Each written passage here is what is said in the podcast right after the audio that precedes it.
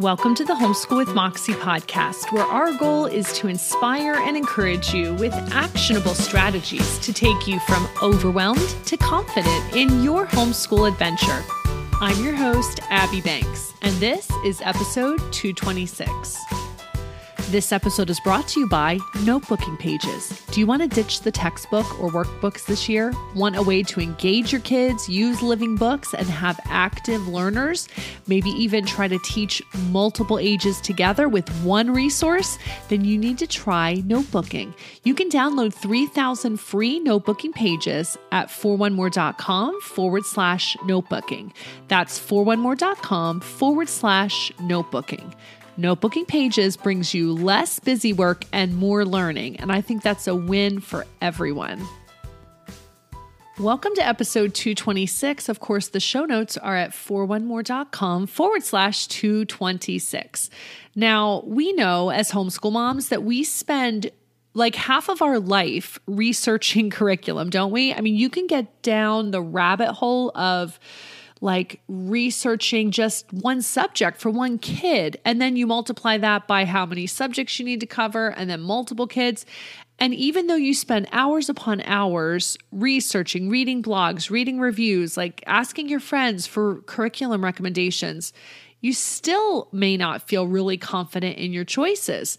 And then, of course, when you add in, okay, finances, I have like a tight budget. What can I afford with this budget?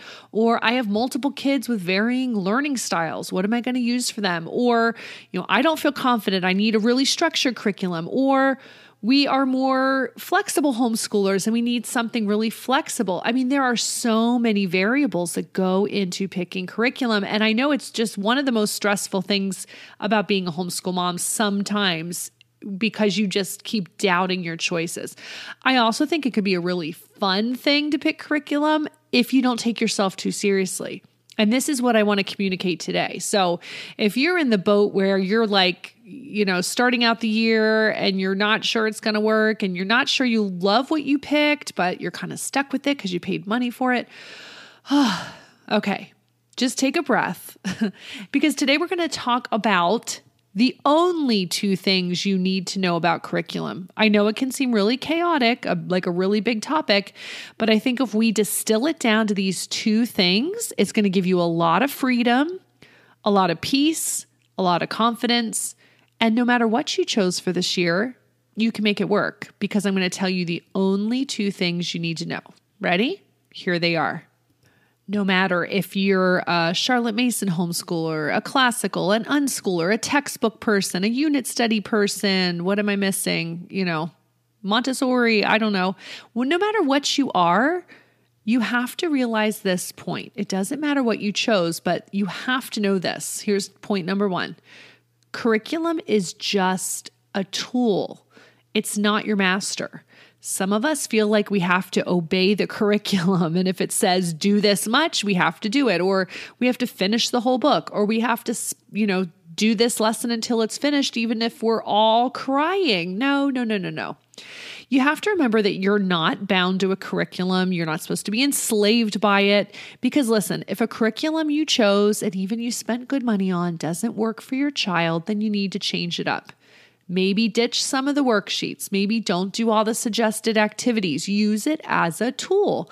That means you can use parts of it, but maybe not use all of it. Did you know that this also means you can adjust how you use it?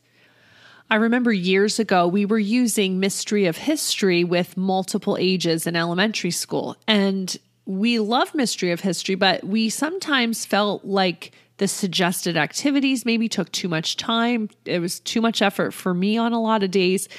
And then I realized okay, I could actually ditch the activities and simply use the Mystery of History book as our spine.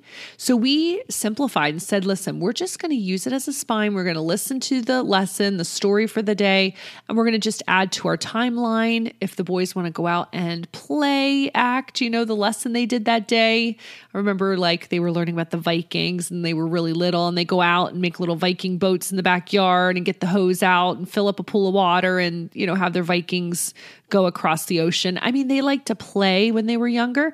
And that was honestly better than sitting down, doing worksheets, doing required activities. It was just much more flexible and we used it as our spine, like as a tool, but we didn't have to do everything it said. So when she was doing ancient Egypt and you had to mummify a chicken, now some of you think that's amazing and your kids love it and you don't mind the mess and you don't mind it. To me, I was like, nope, we're not doing that. so we didn't feel like we had to be bound to it. So don't feel guilty for not doing everything in a curriculum. Some curriculum comes with so many ideas. There's no way you'd ever use it all, or you'd be spending every night lesson planning.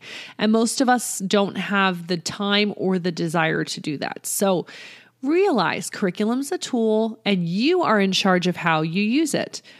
But you know, even though you know that, even though you know that you can adjust a curriculum, sometimes that's still not enough. Sometimes it just isn't working for you, for your child, for your season of homeschooling. So, what do you do if that happens? Well, in that case, you need to know our second point. And here's our second point it's okay to change your homeschool curriculum. Now, this point is usually something that a lot of us make midway through the homeschool year when you're feeling burnt out and we're saying, hey, if it's not working, it, you can change it even halfway through. But maybe it's good that you might be listening to this early on in the homeschool year or maybe at the very end of the summer before you start your new year and you need to keep this in mind. I'm not saying that all your your choices aren't going to work for you, but you never know. Something can look really promising and it just is a big failure. So having this idea in the back of your head, I hope will give you some peace. You don't have to slog your way through even if you paid for something. I know this is something I struggle with. If I've paid good money for a curriculum, well, then we are to finish it, right? But you don't have to. Sometimes you just need to change things up. Go ahead, sell it on eBay, try to recoup your costs, but definitely try something new. This was definitely a problem for us back in the early years when I had a lot of elementary kids.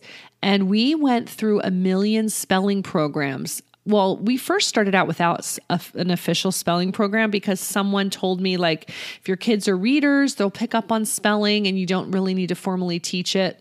Well, that wasn't quite true. We really did need to formally teach spelling. So we tried a lot of different programs that were just clunky, they didn't work.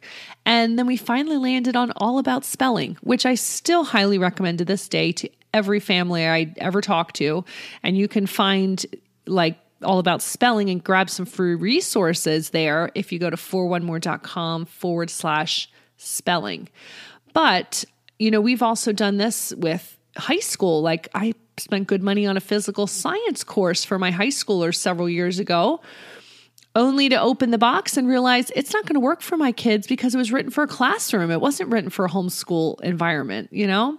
And it took a full year and I tried to resell it. Eventually, a year later, I resold it on eBay. So, you know, I recoup my costs. But it's those are the kind of lessons learned of if it's not going to work for you, you, you're not obligated to keep using it. You have to give yourself permission to change things up if you need to.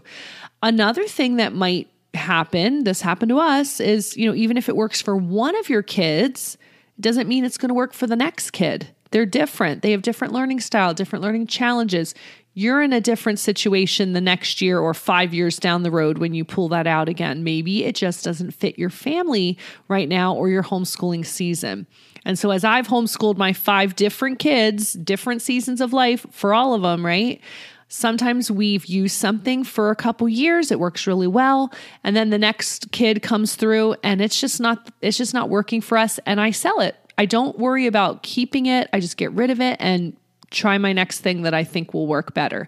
So I think if you can get these two things in your mind before you start your homeschool year, even, it's going to really help. So we hope everything works well, right? We've done so much research into the best curriculum for us, the best resources. We hope it's a really great fit, but sometimes it isn't. So as long as you remember these two things curriculum is a tool, it's not your master. And number two, it's okay to change out your homeschool curriculum because that's the beauty of homeschooling. It gives you complete flexibility to craft this unique, customized education for every kid in your household. So, as you begin homeschooling for the year, if you need to change things up a bit too, like I said, maybe toss out some of those workbooks. Maybe you have too much busy work. Go ahead and check out our friends at Notebooking Pages. When you go to 4onemore.com forward slash notebooking, you can download 3,000 free pages and give them a try. She's got really great explanations over there on the site for what notebooking could do in your homeschool. So, check them out and check out the show notes at 4onemore.com forward slash 226. We'll be back next week with more actionable strategies for you and your homeschool. And in the meantime, happy homeschooling.